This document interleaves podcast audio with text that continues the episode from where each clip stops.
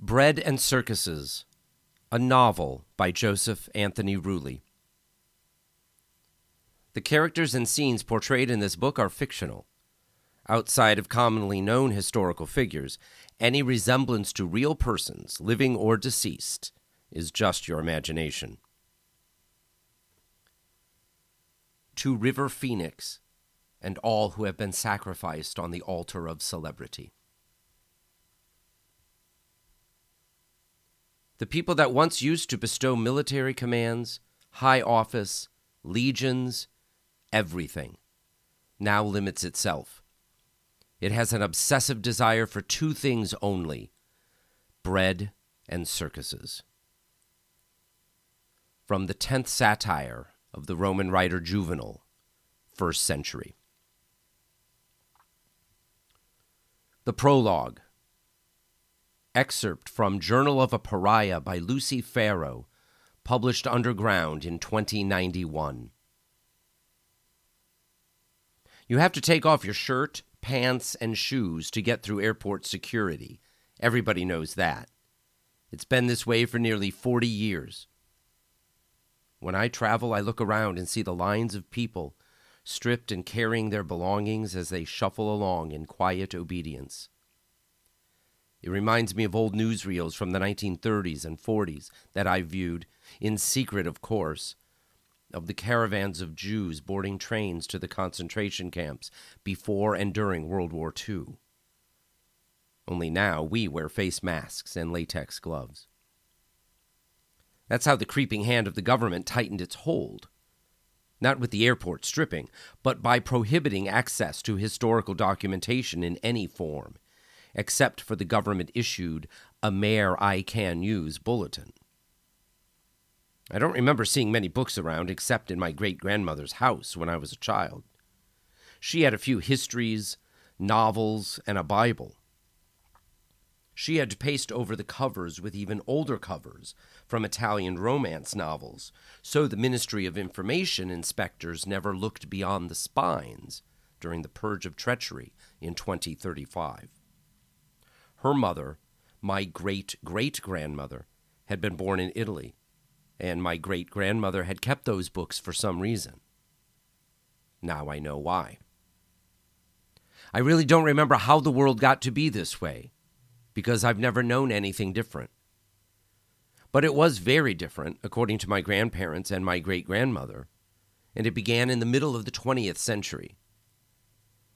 My great grandmother was born in 1900, and her parents had been born in the late 19th century into a world with no cars and no air travel, radios, televisions, computers, internet, extranet, eye scanners, or the rest. Everything has changed, I remember my great grandmother saying when I was young. The showiness of supposed patriotism was one of those apparent changes, or so I was told. In the last quarter of the 20th century, Flags only tended to fly on official buildings, or perhaps in front of people's homes on Independence Day. But that was it. The bicentennial sparked some pride, but it wasn't until the Iranian hostage crisis in 1979, with the burning of the American flag there, and especially after the 9 11 attacks in 2001, it became more common to see them flying. In the 1980s, President Ronald Reagan kept talking about America and God blessing it. Since him, every president and emperor has ended their speeches by saying, God bless America. And people believe it. My great grandmother knew how to read and write in two languages and taught my grandmother and my father. She started to teach me Italian, but died soon after starting my lessons. My dad wasn't too keen on keeping up the lesson since it was getting dangerous to show interest in foreign things. I remember the first border wall being built in California, then the second and third extensions all the way to the Gulf of Mexico. The old name, I know. That was also the same time that all 52 states passed the Freedom of Our Use of Language Amendment that mandated an English only platform for all businesses, schools, and religious groups. I didn't mind it at the time. By not having to study another language, my friends and I could concentrate on sports with more rigor. It's funny how something can be unnoticed at a specific time, but then seen so clearly in retrospect. But this amendment was just another salvo in a barrage that I couldn't hear, see, or understand. When you're 10 years old and a teacher doesn't show up for class one day, the substitute becomes your permanent instructor, and you just adapt. Even though your original teacher was good and taught you what she called critical thinking. It's only later that one comes to understand words like un American, insidious, resettlement, and detention camp. What I write here is my attempt to chronicle these events in order to explain what has transpired and why it's played out in the way we see today. The first election of President Shane Micheletti in 2036, I think, began the precipitous slide that's landed us where we are today. The numbing of the citizenry was nearly complete by the first quarter of the 21st century. Micheletti was able to consolidate power by his reelection in 2040 because the political terrain had been laid waste a generation earlier. Congressional debates had turned into yelling matches with neither party being heard. When that happened, each legislator developed personal brands to sell themselves to their fans, which were once called constituents. Their apparent thoughts, feelings, and invectives were distributed digitally through social media creating hundreds of ideological camps of followers, millions of friend requests, likes, and shares, and billions of gigabytes of dimmed wit, ill will, and wholesale resentment. Impeachment followed impeachment, and the viral online clamor was only temporarily overshadowed by a pulmonary coronavirus.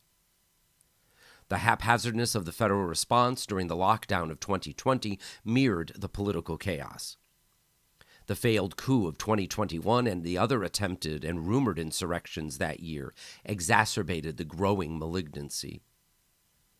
Finger pointing, name calling, and removing congressional oversight became the state run standard operating procedure. After the deaths were counted, the legislatures across the nation and in Washington, D.C., were repopulated. But that didn't help.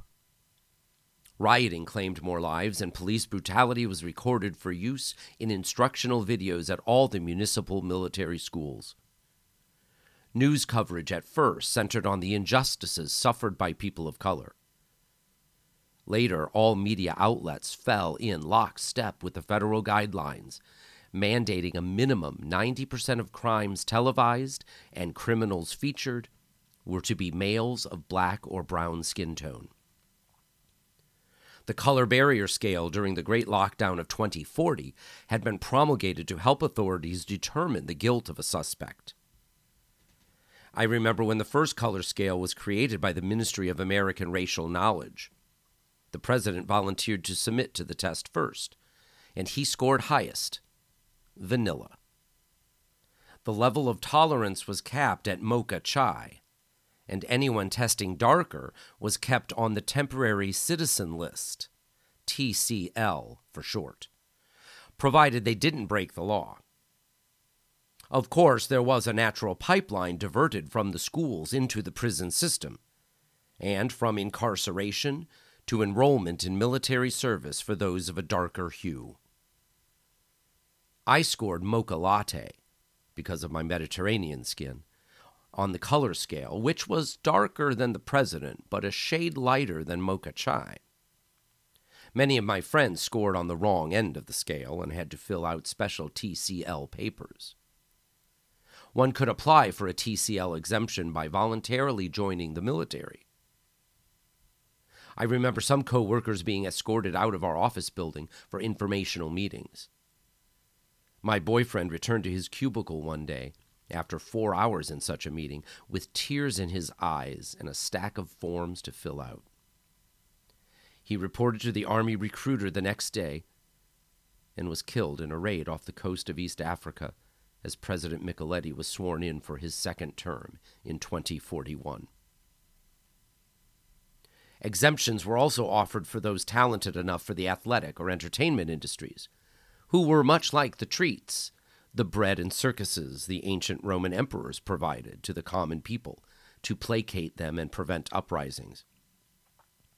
Sports fans and moviegoers continued bellying up to the trough as new talent poured onto stadium fields and on the cinema screens. And audiences were always ready to cheer and cry as soldiers were deployed to one war zone or another, which Micheletti had insisted was essential for national security. Sometimes the soldiers were secretly shuffled home for a surprise reunion with unsuspecting children and spouses only to be redeployed to frontline duty when the cameras were turned off. Micheletti's voice rose from the chaos of the 2030s, and he began implementing programs and policies to restore order. With little bipartisan cooperation in the legislature, voters relied on this strong single leader more and more, all the while clamoring for a speedy return to the distractions that athletes and other celebrities could bring. Some succeeded better than others with flag kissing, Bible waving, and jaw jutting. When, at his second inauguration in 2041, the president announced plans for the incremental enhancement of troop strength in all branches of the American armed forces, no one objected. Partly due to blind trust, and partly from ignorance of what incremental enhancement really meant, the people just turned back to their sporting events binge shows, 4D games, or social media streams of the moment. The compensation to parents in exchange for their children hadn't appeared out of nothing. Athletic programs, both school based and independent ones, encouraged children to play multiple sports during the school year and pick two or three sports to play over the summer, when the teams would travel for three months. It was promoted as the best way for children to stay out of trouble. The parents believed the party line was true, so they kowtowed to their children's on the road sports schedules. That kids who didn't play sports were more likely to get into drugs and end up in jail was an accepted, albeit undocumented, fact. For those deemed the wrong color or untalented, the TCL provided a ready path to military duty. When the time came to utilize young people for the good of the nation, as President Micheletti called it, convincing them and their parents was easy.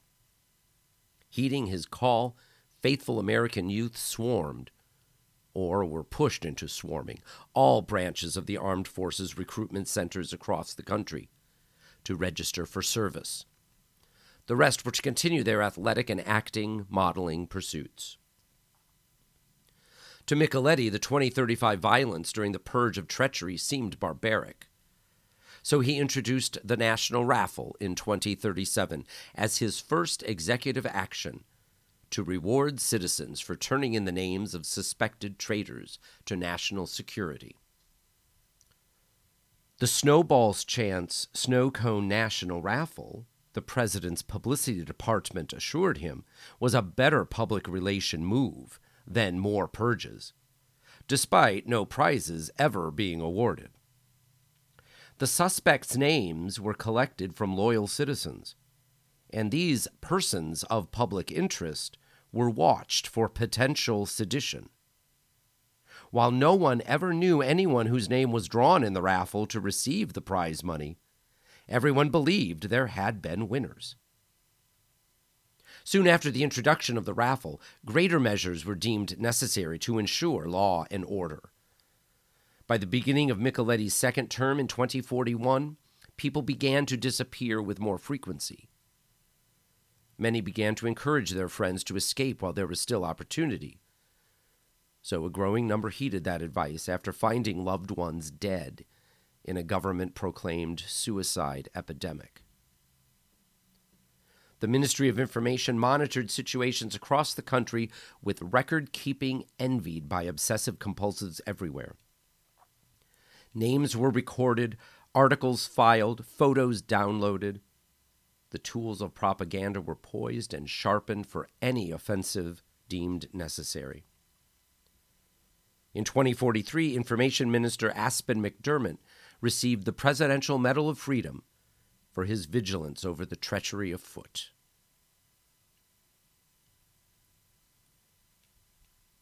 The reader closed Farrow's memoir, pulled up her hood to block the Lake Michigan fall breeze, and walked up the steps of the back porch just off the sand, grateful for the handrail her husband had built.